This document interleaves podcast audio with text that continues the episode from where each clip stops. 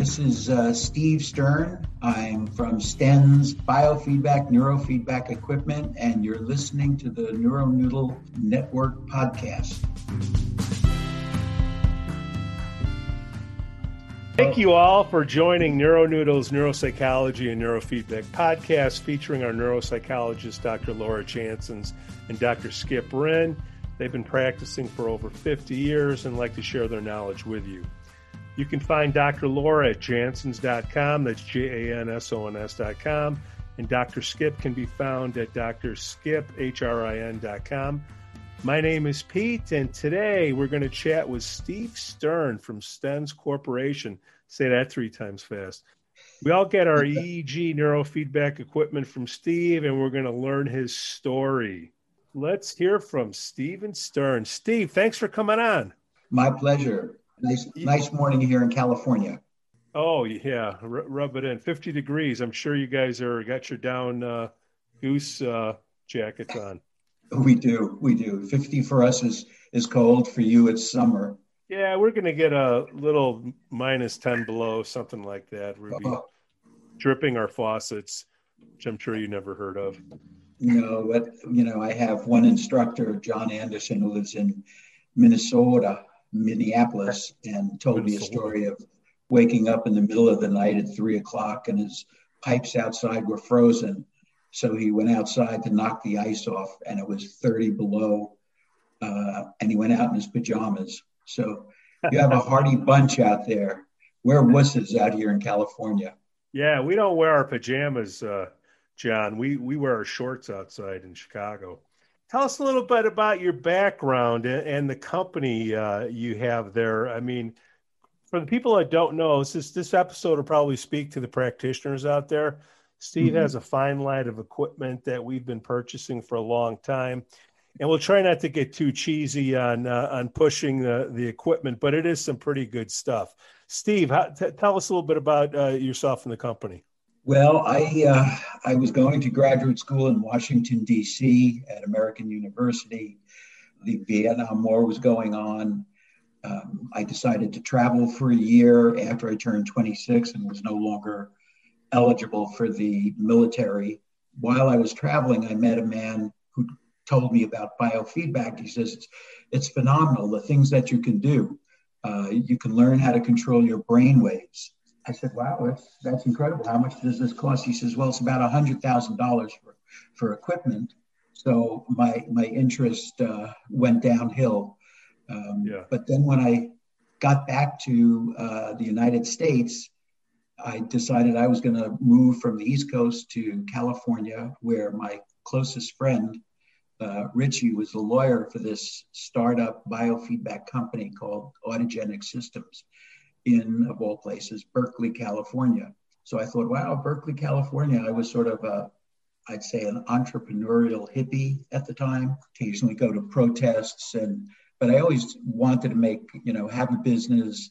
Um, and I thought this would be a great start. I arrived at Richie's house. The next day, I went for an interview at this small company, Autogenic Systems, which was probably the third company in the US uh, to do manufacturing. I walked in for a job and there were seven or eight young, long haired people in the back putting together circuit boards, pouring not cement, but filling, filling the circuit boards with uh, epoxy. And the reason they were doing that is they were afraid that other companies would uh, try to imitate their circuitry. The problem that we had as a company is the accountant that we had was the one who was sort of helping us with the pricing of the systems. There were three different systems. Um, and anytime a system came back for repair, you couldn't get rid of the epoxy, you'd have to throw the whole circuit board out.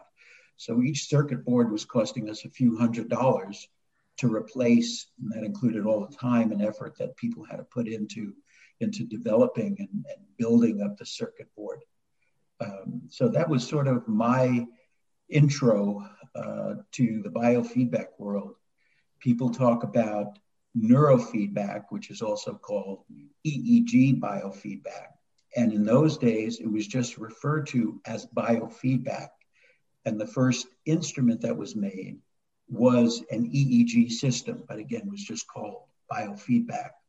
And in those days, when you made a system, it was an analog system. In other words, looked like a stereo. Actually, Autogenics that, that made these devices uh, put them in wooden boxes that looked like stereo equipment. So just picture meters on the front of a, a device, one that's measuring your frequency, another one that's measuring your amplitude, and another one that is measuring the percent of time that you spent in a specific frequency. So there's all these knobs on the instrument. If a year later you decided, oh, I'm sorry I put that knob in, I'd rather have a different knob, you'd have to redesign the entire system. So it was a pretty, pretty lengthy process. You obviously couldn't just put in another knob and change your whole circuitry. It required a lot of work. And now, you know, we have equipment uh, that's computerized. So the, the major changes you need, not so much in the hardware, is really in the software. So I so you got started, so you got st- you got started in in the business in what year, Steve? Early oh 70s, what year? 1972 September September 9th was my first day. And I had driven from New York with two other guys out to Berkeley, California. Uh, about two days before that, I remember stopping at a gas station and the attendant came out and he said, Good morning, sir. How can I help you? And being from New York, I thought, is this is this guy trying to rip me off? What is this? this is this is weird. Uh, so that was my first experience in, in Berkeley. And my friend Richie lived in Berkeley with his girlfriend. So I stayed in Berkeley for my first two months uh, out in California. And so, what was the first product that you sold? Well, it was an Autogen 70. Again, it was an EEG system. Audit, Autogenic Systems put out three different EEG systems. One was called the Autogen 40, the next one, which was his larger system, was the Autogen 70. And the top of the line was the Autogen 120. The Autogen 70 and Autogen 120 really looked like stereos because they were all in wooden boxes. The smaller instrument, the Autogen 40, was in a metal box. Um, or a plastic box, similar to a lot of the devices that you see on the market now. Did, did you sell the printer with it? I'm just envisioning the pens and the squiggly lines going up and down. How, what did it all look like? Well, again, you know, this is pre computers. Yeah. So there were only analog meters, like a, a weight scale. So you would see just a dial going up and going down. It wasn't hooked up to anything. It didn't have any pens. Uh, it had audio, which you could turn on or off or turn up. Uh, three different prices. They originally sold the Autogen uh, 70, which actually was called the BioTray, Biotron. The Biotron 40, the Biotron 70, and the Biotron 120. Then they changed the name to Autogenics. But the, the Autogen 40 cost a we were selling it for $125 the Autogen 70 was something like $425, and the Autogen 120 was $695. We found out later uh, that all of the prices were way too low. We were selling them for below the cost that it cost us to build the devices. So essentially, we were putting ourselves out of business. Hmm. Uh, not the best accountant. So, no. Uh, the prices quadrupled uh, not too long after that. And the company was one of the largest, uh, probably the largest in the industry. It had uh, at its peak over 100 employees. When you look at some other companies, they now have maybe 20 people, 25 people, uh, maybe 50 if you include all of the engineers and programmers. So computers have made things, I think, a lot, a lot more uh, user friendly and easier to design and build. And then when did Stens come into play? I had worked for Autogenic Systems from around 1972 to 1979. I think I incorporated as Stens Corporation in 1976, but I didn't actually start. That was just for tax reasons. Uh, I started the right. company around 1979 or 1980. The way I got the name was sort of interesting. I went in to see my accountant. This was around 1976. And he said, Well, I think for financial reasons you should incorporate. I said, But I don't have a company. He says, Doesn't matter. It's just for paperwork and for tax reasons.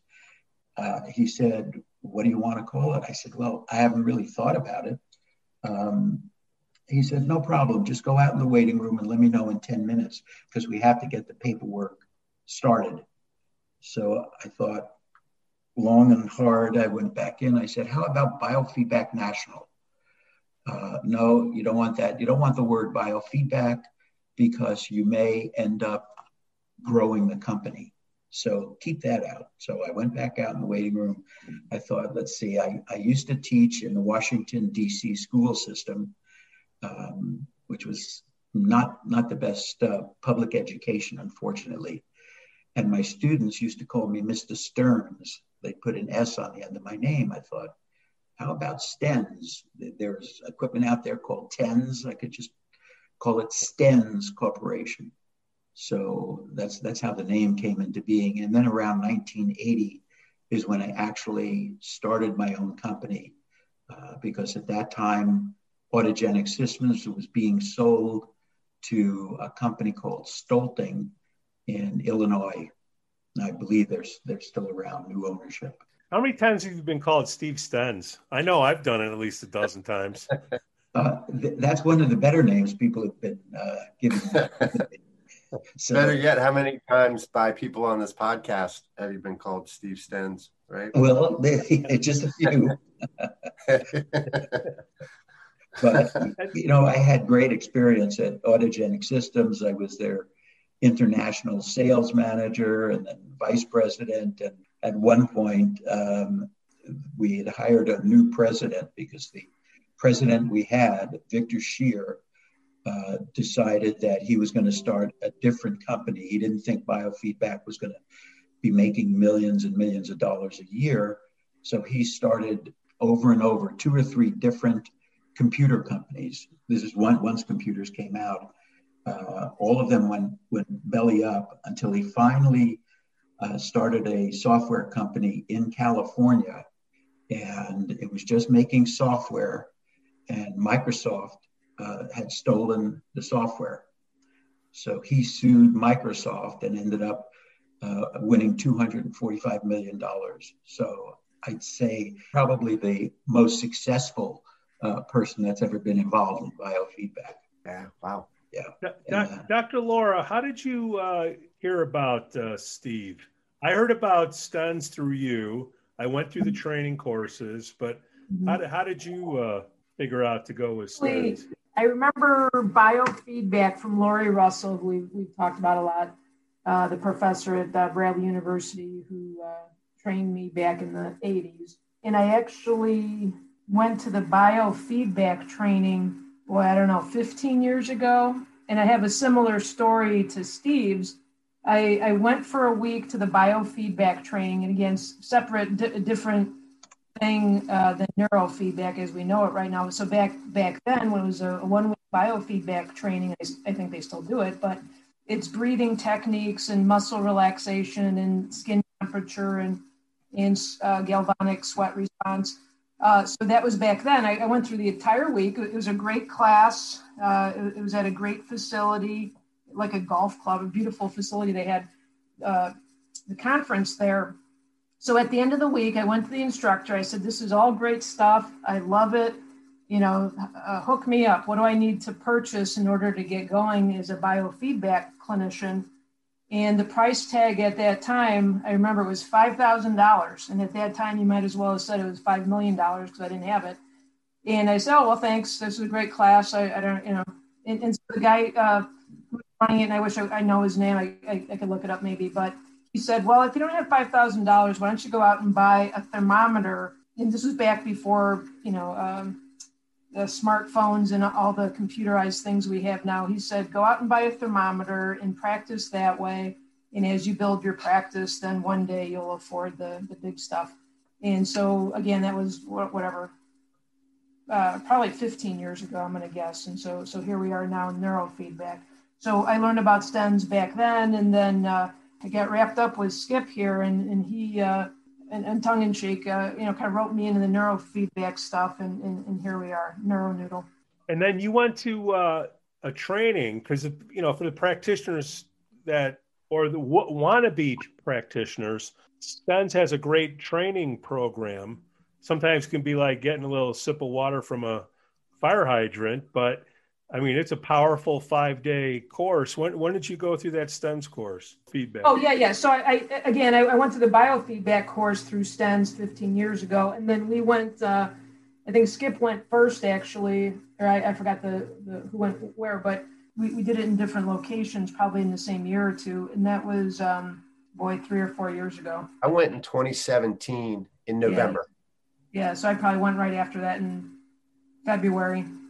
Yeah, I, I have all the dates here in my system. So Skip went in November 2017 in New Jersey. That was for EEG. Oh, and then uh, Laura, you went, believe it or not, for our biofeedback course in 2001 in oh, April. Oh, we're in Illinois. And then in uh, February of 2018, you did our five day EEG course. So, so Steve, let me tell you the difference between 2020. So when I did the biofeedback in Chicago, it was uh, at a luxury golf course uh, venue, and uh-huh. then and then in Atlanta, we landed uh, the day before the class, and I went out to have a bite to eat at a local restaurant. This is way before COVID, and uh, I, I, witnessed my first shooting. Oh. so even from Chicago, I, have been I've never directly seen a, a, a, shooting until I got to Atlanta. So that so it was an, so interesting um, contrast in, in where the, the locations are these days. Oh boy. Did you end up jumping back on the plane and going to Illinois a little I, bit? No, actually, I was intrigued. Uh, I, I, think we, uh, who I was with, we just kind of went to the fence and looked over and was kind of curious what was going on. Whereas, whereas all the uh, locals kind of ran into the restaurant. So, so being from Chicago, we were we were intrigued. So that, that was actually a positive comment. Okay. Like I said at the beginning, we weren't going to be too cheesy in trying to help sell your product, Steve. Okay.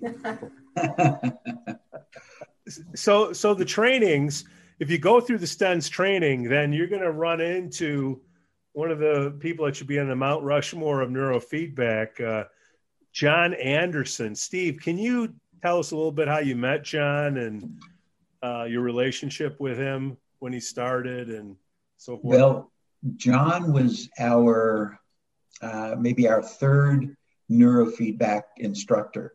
I had uh, a, a, guy in Los Angeles who taught just one one time for us was not very good. I had Barry Sterman as an instructor. I had a, a lot of the top people that you read about in, in, the industry, and none of them quite did the job. I was used to having uh, one great instructor for our biofeedback course named Tony Hughes, who to this day is still teaching our course. This is about 45 years ago when we did our first course. Even though Tony will swear he's only 50 years old, he was he was in diapers when he started teaching for us. Uh, and I had asked him because I had him traveling, you know, nationally. We would do our workshops in 10 different locations. And I asked Tony, Tony, do you have any suggestions? Who do you think would be a great instructor? And he said, Well, there's two people. One is in Dallas and the other one is in Minnesota. So I called both people. The person in Dallas had a very bright, very pleasant, also didn't know computers very well. I spoke to John Anderson, and John said, Well, you know, I'd be interested. His son is a computer uh, specialist. John is pretty much a computer specialist. He said, I'll, I'll, I'll call you in a, in a day or two he was hesitant to teach because John has uh, attention deficit disorder. And he did not think he was going to be able to complete writing a, a huge manual for the course. He said he'll give it a try. And from that point uh, until he started teaching, he was doing EEG for over an hour every day. And he said he cured his ADD uh, problem using neurofeedback.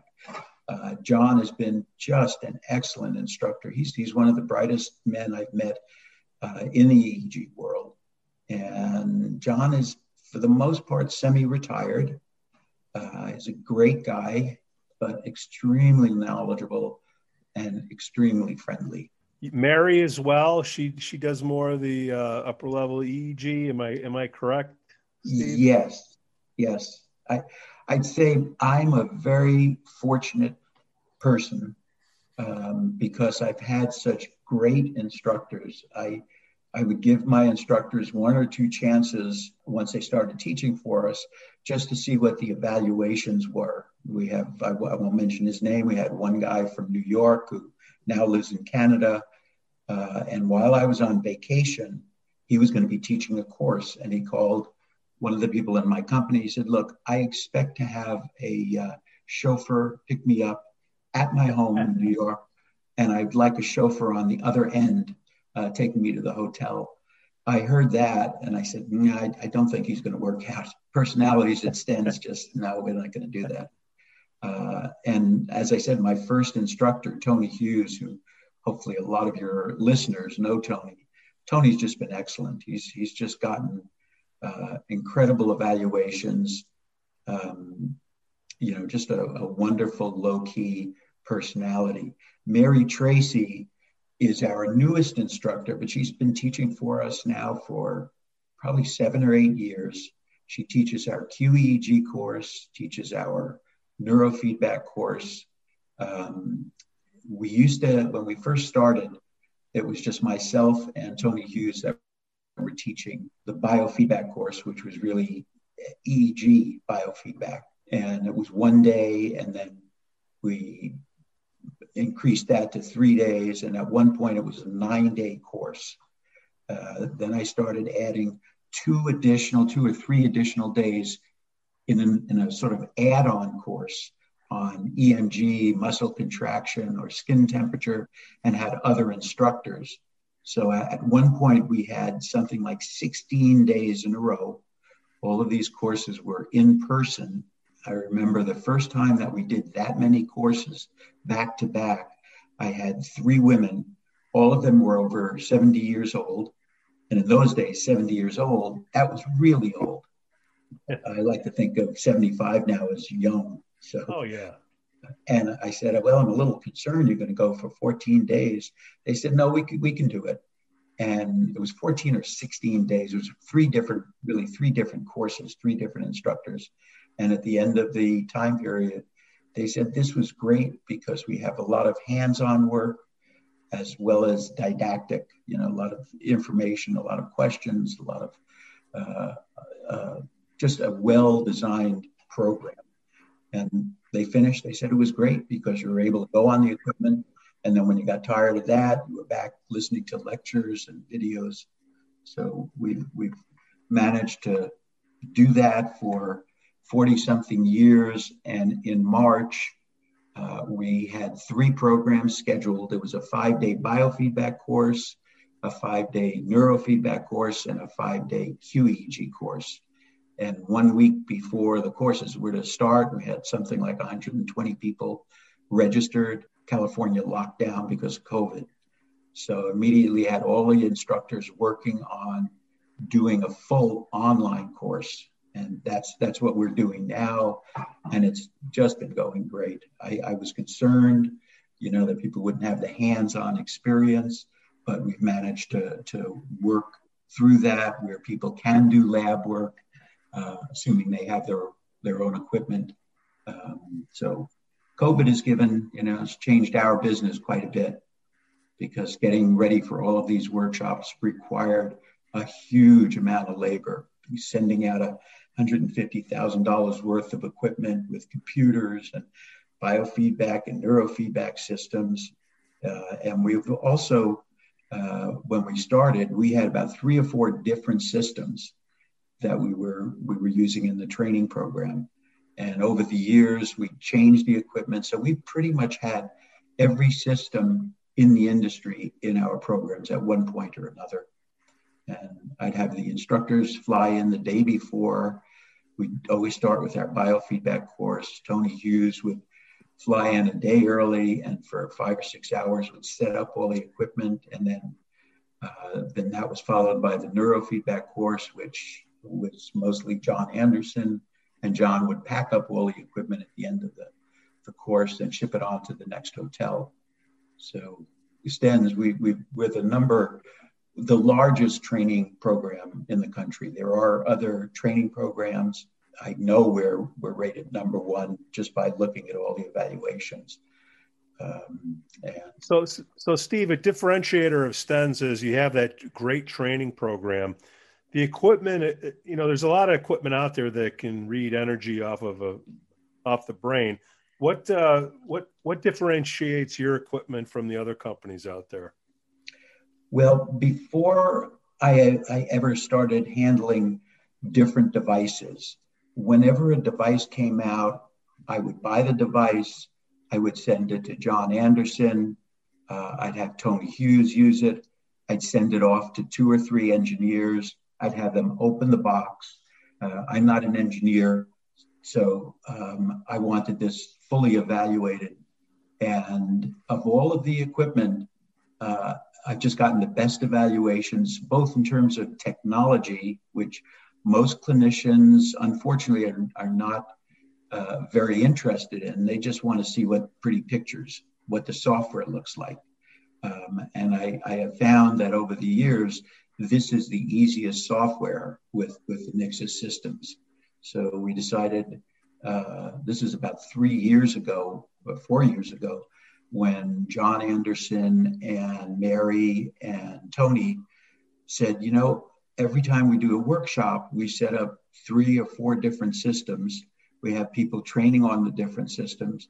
And by day two, everybody is back on the Nexus equipment. So, you know, the other equipment just sits there. It's expensive shipping it. Why don't we just use Nexus? Uh, they had to convince me because I wanted to give people a choice of, of what system they might be getting.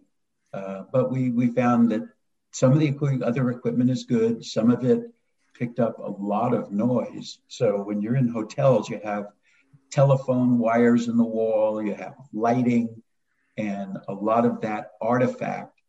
Uh, you could really see these instruments, the, the, needles, the screen display, everything would go haywire except for the Nexus. So um, I decided that you know it'll make life easier on the instructors because they were they would do labs, written labs, or written tutorials on all of the different equipment. It was not not easy. It took them months and months to develop this.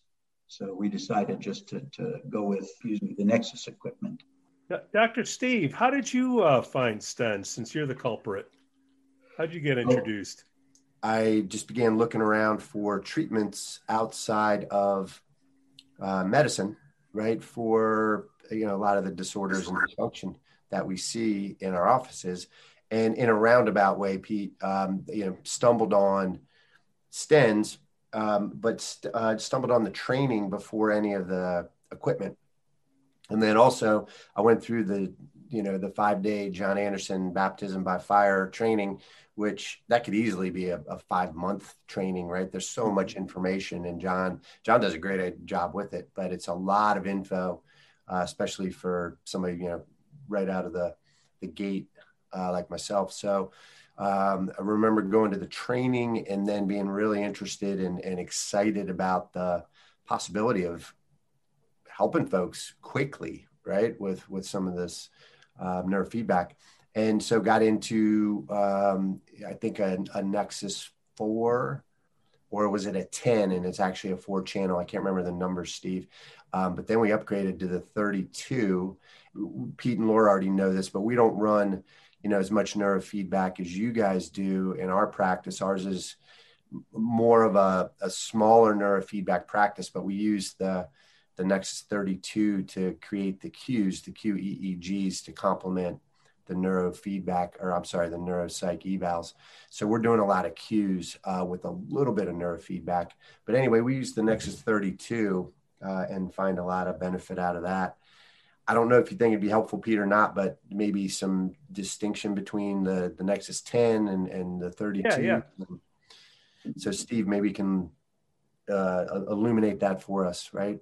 The different sure. products you have? Well, there's as far as Nexus, there are three different levels. There's the Nexus 4. Uh, you actually, Skip, got the Nexus 10 to start with, and then the 32. So the Nexus 4 has four inputs. You can, in the first two inputs, uh, those are considered fast physiological changing um, modalities. So it measures anything with an E in it, like electroencephalography, electromyography, electrocardiography, or even electrooculograph, where which is measurement of eye movement. The other two channels in the Nexus 4 allow you to look at the slow changing functions like skin temperature, galvanic skin response, blood volume pulse, which is another way of measuring heart rate, uh, GSR, skin sweat. So with the four channels, the first two channels actually, you can do, uh, you can get one sensor that will measure two different modalities, two fast modalities. It could be two channels of EEG. It could be one of EEG, the other one of EMG.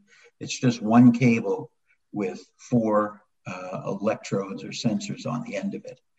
The Nexus 10 can do twice as many. So it could do four channels of EEG or uh, four channels of uh, the slower modalities, GSR, skin temperature. And then there was the Nexus 32, which has just been discontinued. Uh, wonderful system. I, don't, I, I, haven't seen any other system uh, as good as the Nexus uh, 32. It was a 32 channel system, identical to the Nexus 10. So the picture four rows of inputs.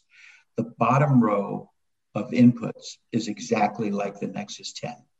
So you can do all of your biofeedback modalities, you can do neurofeedback, and the top three rows measure brain activity, brain, uh, brain mapping. So it's I've, I've looked over Europe, I've looked everywhere to see if there's another system that could simultaneously measure all of brain activity as well as all of these other modalities. Uh, unfortunately, Mind Media decided that after 10 years, the technology uh, is old. So they are in the process. They built a system called the, they're going to call it, I think, the Q32, uh, they're redoing the software. It'll be new software. Um, Mary Tracy has been using it for a while. There are still changes and additions they want to make in the in the software. So couldn't tell you much about it other than it's new technology, which in this industry, you know, a lot of the companies are fairly small. So they go with off the shelf um, hardware meaning off the shelf, the, instead of doing uh, molds, let's say, to make a really different looking system, they just take whatever boxes are available, then they develop the circuitry.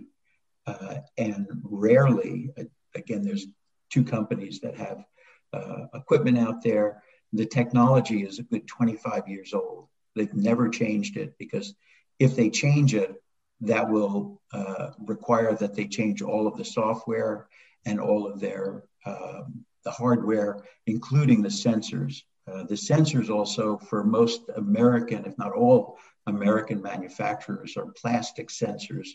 With Nexus, they just use this carbon-coated uh, aluminum um, sensors, which helps reduce the noise factor considerably there's the three levels of uh, Nexus equipment. When do you think the Q is going to be out, uh, Steve? Can you say that or say with that? Well, I'm, I'm hoping. You know, they have.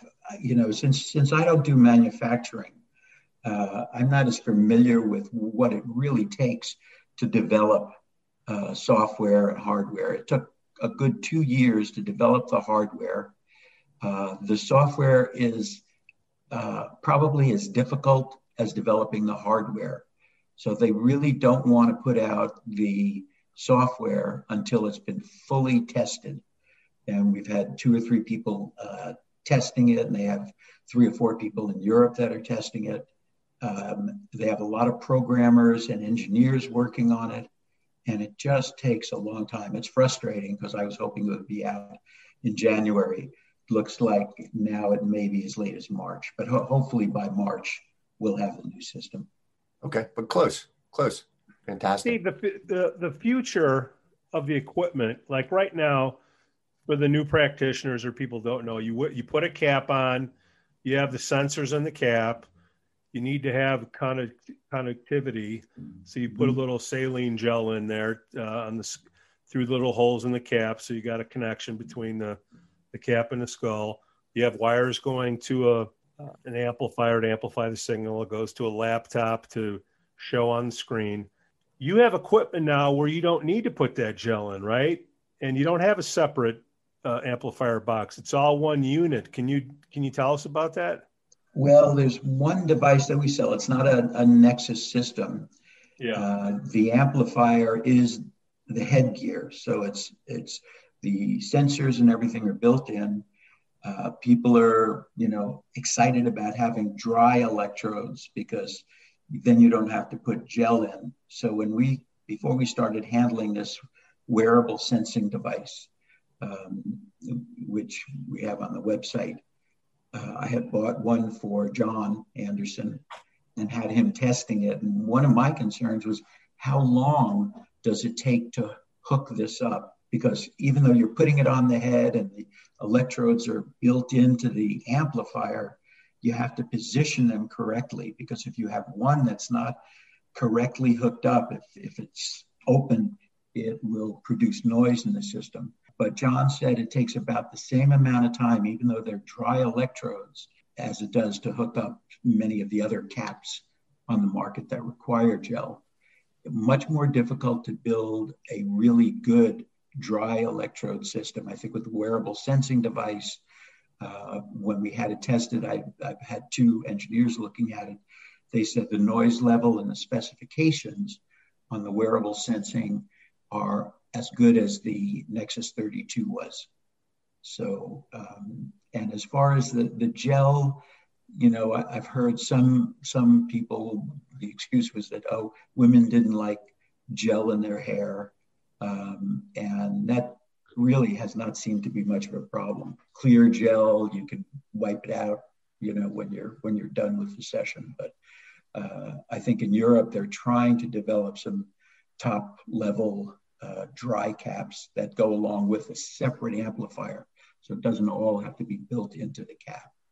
But that that's probably where the industry is going for at least for QEEG and, and neurofeedback.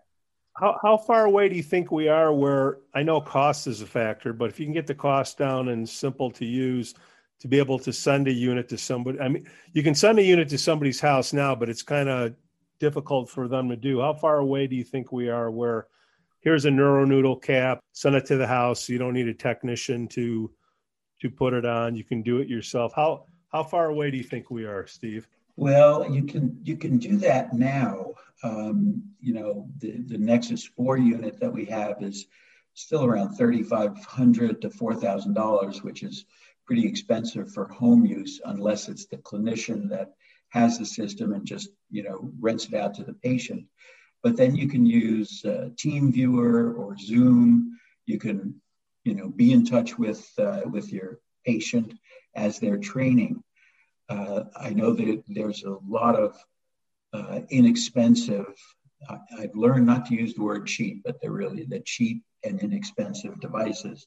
Problem is, it takes a certain amount of circuitry to make sure that the system measures correctly, that it's not measuring waves in the air or telephone lines. So I think it's going to be a while before you see some really accurate, inexpensive EEG systems. There are skin temperature devices, there's heart rate monitors built into watches, very portable uh, equipment that you can get. And I will say, I know your, your company is called NeuroNoodle, um, and many people are focusing a lot on neurofeedback, doing EEG biofeedback. Uh, and a lot of people have forgotten about biofeedback. And I, I, my feeling is that since we know more about all of these other physiological modalities, I think it's much easier starting the patient off with things like heart rate, heart rate variability, and we'll we'll be having an online course coming out. We just finished it uh, yet two days ago. Uh, we're just doing the editing on it, uh, where you're attempting to have someone train so their breathing rate goes down to six breaths per minute, and simultaneously the heart rate drops. That's a great great home practice for people to first start with. So there are some you know reliable, inexpensive devices that you can have people either buy on their own or rent to them or just loan them a unit. Uh, but EEG, ho- hopefully within the next year, you'll start seeing some less expensive EEG accurate systems out there. Dr. Skip, Dr. Laura, I'm, I'm hogging all the time here, but you know, you got a couple sales guys talking back back and forth. It's almost as bad as two psychologists. What, what else you want? Laura, do you have anything? Because I had a couple questions, um, just more about what you can get with the 32 practically, right? I know how I use it, and I know there's a new product coming out. And and if you want, Steve, if it's not a repeat for you, just maybe talk more about cue versus neurofeedback and what your products allow for that might distinguish them from others. If that's again not too much of a repeat, but the 32 is a big machine and it does a lot. If, if you're doing, you know, just neurofeedback, do you need a cue? The Q32, right? If, if you're doing cues, you know, do you, do, is it everything you need? It, uh, hopefully, I'm not asking 10 questions at once, but I think I am. You know, I'd say that for, for people that are first starting out, that looking at two areas of the brain or four areas of the brain is fine because there are assessment tools, even if you're doing just a, a few channels of EEG. Uh, it takes a while to learn how to do neurofeedback training versus doing brain mapping, right. also called quantitative EEG or QEEG. And with QEEG, you're looking at uh, 19 areas of the brain. You're assessing what it looks like, 19 areas of the brain, and you can compare it to a normative database called NeuroGuide. And there are other databases. There's one coming in from Asia that I believe uh, got the 510K FDA approval. Uh, and there again, you're just looking at, at the 19 areas of the brain. It would take a good year, two years, three years to really learn how to do a, a complete, accurate assessment.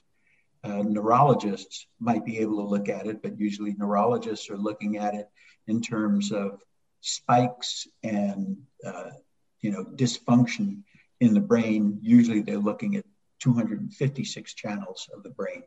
They're looking for things like epileptic spikes, whereas in neurofeedback, what you're doing is it's many fewer channels. It's just 19 areas, and the assessment is the important part. It, it's easy for somebody to do a brain map to learn how to put a cap on, prepare the, the head, and do the recording. What most people do until they're really familiar with how to analyze the data, they send off the brain map to somebody like uh, Mary Tracy, who's been doing our QEEG courses for a while. And she does the assessment, and there are many other people in the country that do that, mentoring. She'll do the analysis and then tell you how to proceed training that patient in neurofeedback. And when you start training the patient, you may only train them on one or two areas of the brain. Some people will train all 19 areas of the brain, but that's where you're using different software. The uh, Nexus 32 and the new Q32 will have its own software that'll be very easy for people to use. Uh, you can also use it with NeuroGuide and all of the NeuroGuide add-ons. Uh, so the thing with with uh, QEEG and looking at 19 areas, if it's a good system, it's probably going to be expensive. That's not to say that some of the the less expensive systems on the marketplace, costing ten thousand uh, dollars, could adequately do the job. But often to get really good circuitry, um, it's expensive. So I think starting out, it's it's probably preferable for people just to get uh, a four channel system that seems to work just fine. Hey, Steve, uh, can you explain to, um, well, I guess all of us, including the patients who might be listening or, or um, people who might be interested in neurofeedback, and they're, they're looking for, um, you know, reputable uh, place to have the service. Uh, what does it mean when you say FDA, um, when, when the amplifier has an FDA approval? What does that mean? Well, the, the FDA, it's called a 510K, and all devices should have 510K. Uh, all of the companies are calling it just biofeedback. Uh, the truth is, a lot of companies fly under the radar. Uh, some of the equipment is hooked into the wall rather than being battery operated. Uh, and there you have a lot of potential problems. I, I, haven't heard of anybody's brain getting fried, but certainly a lot, lot safer when you're using batteries. The FDA now has gone into companies and let them know, look, you're measuring, maybe you're measuring brainwave activity, but you're also measuring heart rate. And you then have to pass an inspection, whether you're a million or two million dollar company or you're a Philips medical equipment, you know, in the billions, you have to pass certain tests. The amount of paperwork that companies have to do, the smaller companies out there, if they've gotten a 510K approval, uh, they probably, even those people, those companies, may be flying under the radar because uh, I've seen what it takes to get a, a full 510K approval, and there is a lot of paperwork you have to have engineers working on it, a lot of editing. Uh, you have to pass these tests, otherwise, uh, these companies can can lose their license, which means you can't you can't send it to patients anymore. Right. So so just so I, I get it in my head, so to have a FDA qualified amplifier, uh, that means it's it's measuring what it's designed to measure. It's measured to to um, it's designed to measure brainwave activity and it knows how to distinguish between that and electrical or other other noise. Uh, but it's not necessarily um, fda doesn't mean that it's uh, able to diagnose things or say anything necessarily clinically about what's going on in, in these maps. That's correct i mean it's it's a, it's a big process you know you can go to the government and and just Google 510K and see what's involved. But again, a lot of companies, I think, that have a 510K have managed somehow to get around some of these requirements and still put equipment out. I'm not saying these these systems aren't safe. They're all they're all safe. I haven't seen any any system causing anybody any any problems, but it's a very lengthy process and could cost you know a few hundred thousand dollars just to get the 510K approval because you are measuring physiological, you know, parameters. And when it's things like heart rate, uh, there's potential of doing misdiagnosis. So the FDA wants to make sure that the equipment is not only secure, uh, but they want to make sure that, let's say, a, one of our customers calls in and says, uh, you know, my electrode is not working, or you know, your system is great, but I really don't like the gray color. I'd like it to be in blue. All of those questions have to be put down in a file. It has to be registered because if the FDA comes in, they want to know that you are in full compliance. It could be hundreds and hundreds of questions that they ask. So fortunately, you know, we we have that compliance. Nexus, which is made in Holland, Mind Media has all of that compliance you would get a hernia carrying around the documentation that it took to get this 510K. Uh, Dr. Laura, Dr. Skip, what else we got? We're at we're at the end here. I think I'm um, I'm good. I want to say thanks for you know Steve coming on, and I guess if this is appropriate, you guys let me know. But when we're talking about NeuroGuide, the software, um, that's Bob Thatcher's company, and we talked to Bob, you know, a month or two ago, right? So just to kind of close that loop for folks. Yeah out there listening. Oh, yeah, we got them all. Steve, what's what's your uh, website? Thanks for the plug. www.stens s t e n s dash or hyphen biofeedback.com. And if yeah. if you Google us, we're usually the first the first announcement on top. What what are the specials you got in clearance these days? Well, I'm selling this shirt. I'm sorry you can't see it. Uh... That's right. We'll Photoshop it in there. Okay.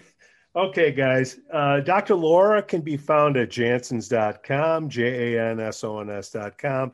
Dr. Skip can be found at drskipHRIN.com.